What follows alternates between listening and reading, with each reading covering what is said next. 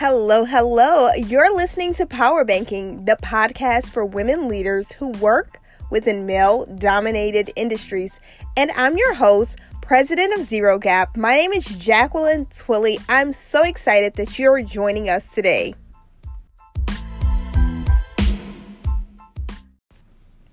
A few weeks ago, I was flying from Dallas to Chicago and I hit all sorts of flight delays. To kick things off, the day before my flight, I received a notification that my flight was canceled. That's right, not delayed, just straight up canceled. So I knew at that moment I was going to be in for, I guess you could say, an adventure.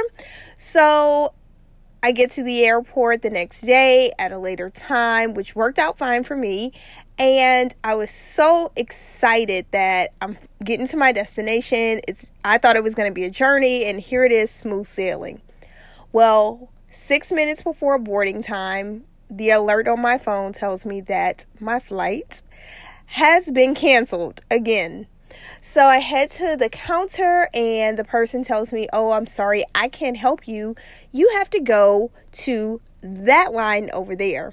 So, with the left index finger pointed to this really long line with one person at the counter, I just smiled because I had already prepared myself that I was going to be in for a journey. Y'all, people were losing it. It was one lady at the counter. and you if you've been in the airport when flights are canceled you know exactly what i'm talking about how people get loud how they start name calling they start shouting they just just lose it altogether.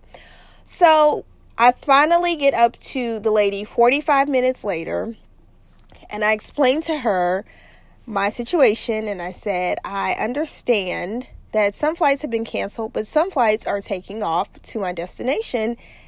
And I really got to get to Chicago because I'm keynoting a conference. And the lady could care less. And so my negotiation hat went on.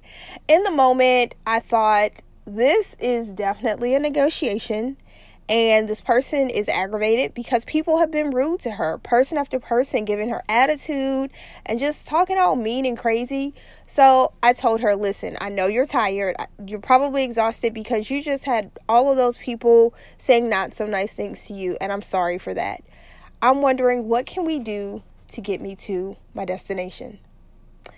At that point, when I said, What can we do to get me to my destination?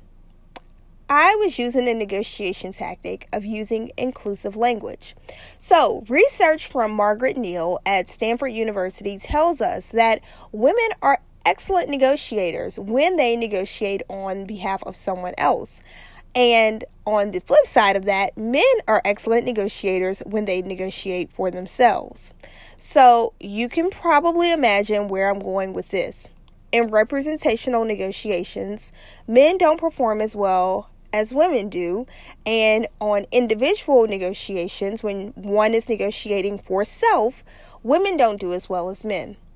And part of that is because of our societal norms that women are caretakers and they're caregivers. So I knew in that moment if I used inclusive language based on the research, I was more likely to get this gate agent to have empathy and help me because I used words to put us on the same team. Now, I actually told her at one point, we are on the same team, and y'all, the look on her face was like, what? but I wasn't, you know, my my voice was calm and I wasn't like the other people, so it did disarm her a bit and she was able to think clearly because let's be honest, when someone is yelling at you, using profanity at you and being mean and nasty, your emotions rise. And so we've talked about emotional intelligence before on this podcast, and so recognizing when other people's emotions are triggered is very key to understanding any type of negotiation. So it took us a while. She told me no at least five times, and I kept asking questions. What else can we do? Are there any other options?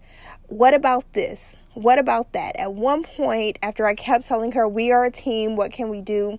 I pulled out a tool. Now, tools in negotiation can be handy. Oftentimes, these tools are referred to as facts. I pulled out my phone and I went to my friend google.com to see which flights were leaving Dallas headed to Chicago.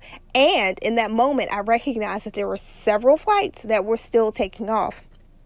So I asked her to look up the flight numbers that I saw that had not been canceled, hoping that the information that I was seeing on my phone was the most up to date information. And lo and behold, you won't believe this. There was one seat left headed to Chicago, but it was in a different class. So the client that I was working for um, booked me on economy, which is totally fine for me. I'm not a super diva. And this one seat was a first class seat. So she told me, Oh, I'm sorry, even though there's a seat on the plane, there's nothing I can do because you don't have first class. And when I offered to pay for the upgrade, she said the only problem was it was on a different airline. So, because of how they do their system, booking one airline, booking me on another airline, the problem would lie in I couldn't, um, she couldn't take my payment for another airline for the upgrade.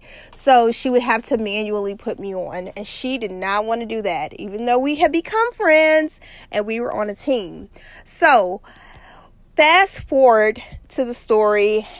I asked her, Is there anything you can do? Is there anyone who could approve this? And I just kept asking questions. She kept saying no, I never got upset. I stayed calm. I kept thanking her. Thank you for finding this flight. Thank you for this. Thank you for explaining this to me. I know we're going to figure this out. Again, I kept using inclusive language. So at some point, she asked several people around her, How could I do this? What can I do? And a couple of people told her what to do. And voila, I went from canceled flights to first class to my destination. I was able to review my presentation and my notes on the flight, which put me in a great headspace um, for the presentation that I did the next day. So y'all, the moral of the story is I'm going to break down a couple of negotiation strategies is take the temperature of the room. You know, timing matters. I recognized that the place I was at in line after all of these angry people had yelled and cussed and been nasty to this woman, I recognized that I was up against someone who is very guarded and who had been triggered emotionally because it wasn't her fault that the weather was bad and that these flights were canceled. So people were taking their anger out on her. That was lesson number one. My emotional radar went up. The next thing is I used inclusive language, okay? And so that means different things in different situations, but in this case, I kept referring to us as a team because I know that I was more willing, more likely to get her to help me if I could get her to let her emotion down a little bit because she had been guarded, rightfully so. And then the next thing is I kept asking questions. After each no, I kept asking, is there any other way? Are there any other options? What else can we do? I kept thinking outside of the box, going a step deeper. What else can we do? And when it seemed like we had exhausted all options, I pulled out a tool, I went to the facts, and I looked at other flights that were taking off. And then in even in that, we hit another roadblock. And so, because I kept asking questions, because I was so calm, I was able to get to my destination without a hitch.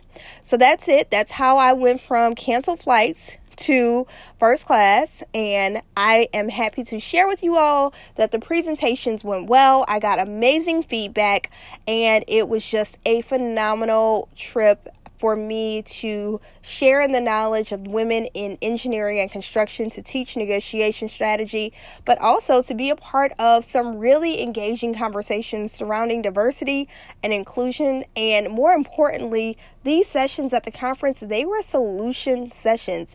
And y'all, there is nothing more than I like than going to a conference and talking about solutions with decision makers.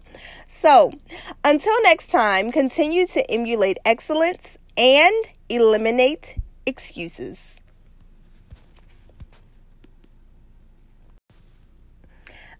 This episode is brought to you by Don't Leave Money on the Table Negotiation Strategies for Women in Male Dominated Industries.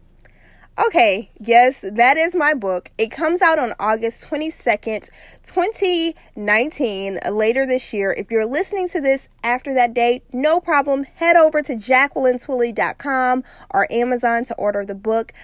And the reason why I'm sponsoring this episode is because, hey, I got to keep the bills paid. And so I do that in part by uh, selling products like the book.